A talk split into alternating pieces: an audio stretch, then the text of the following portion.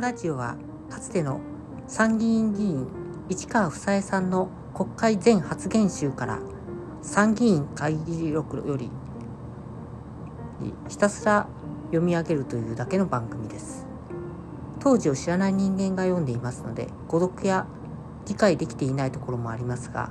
そこはまたご指摘のほどよろしくお願いします。では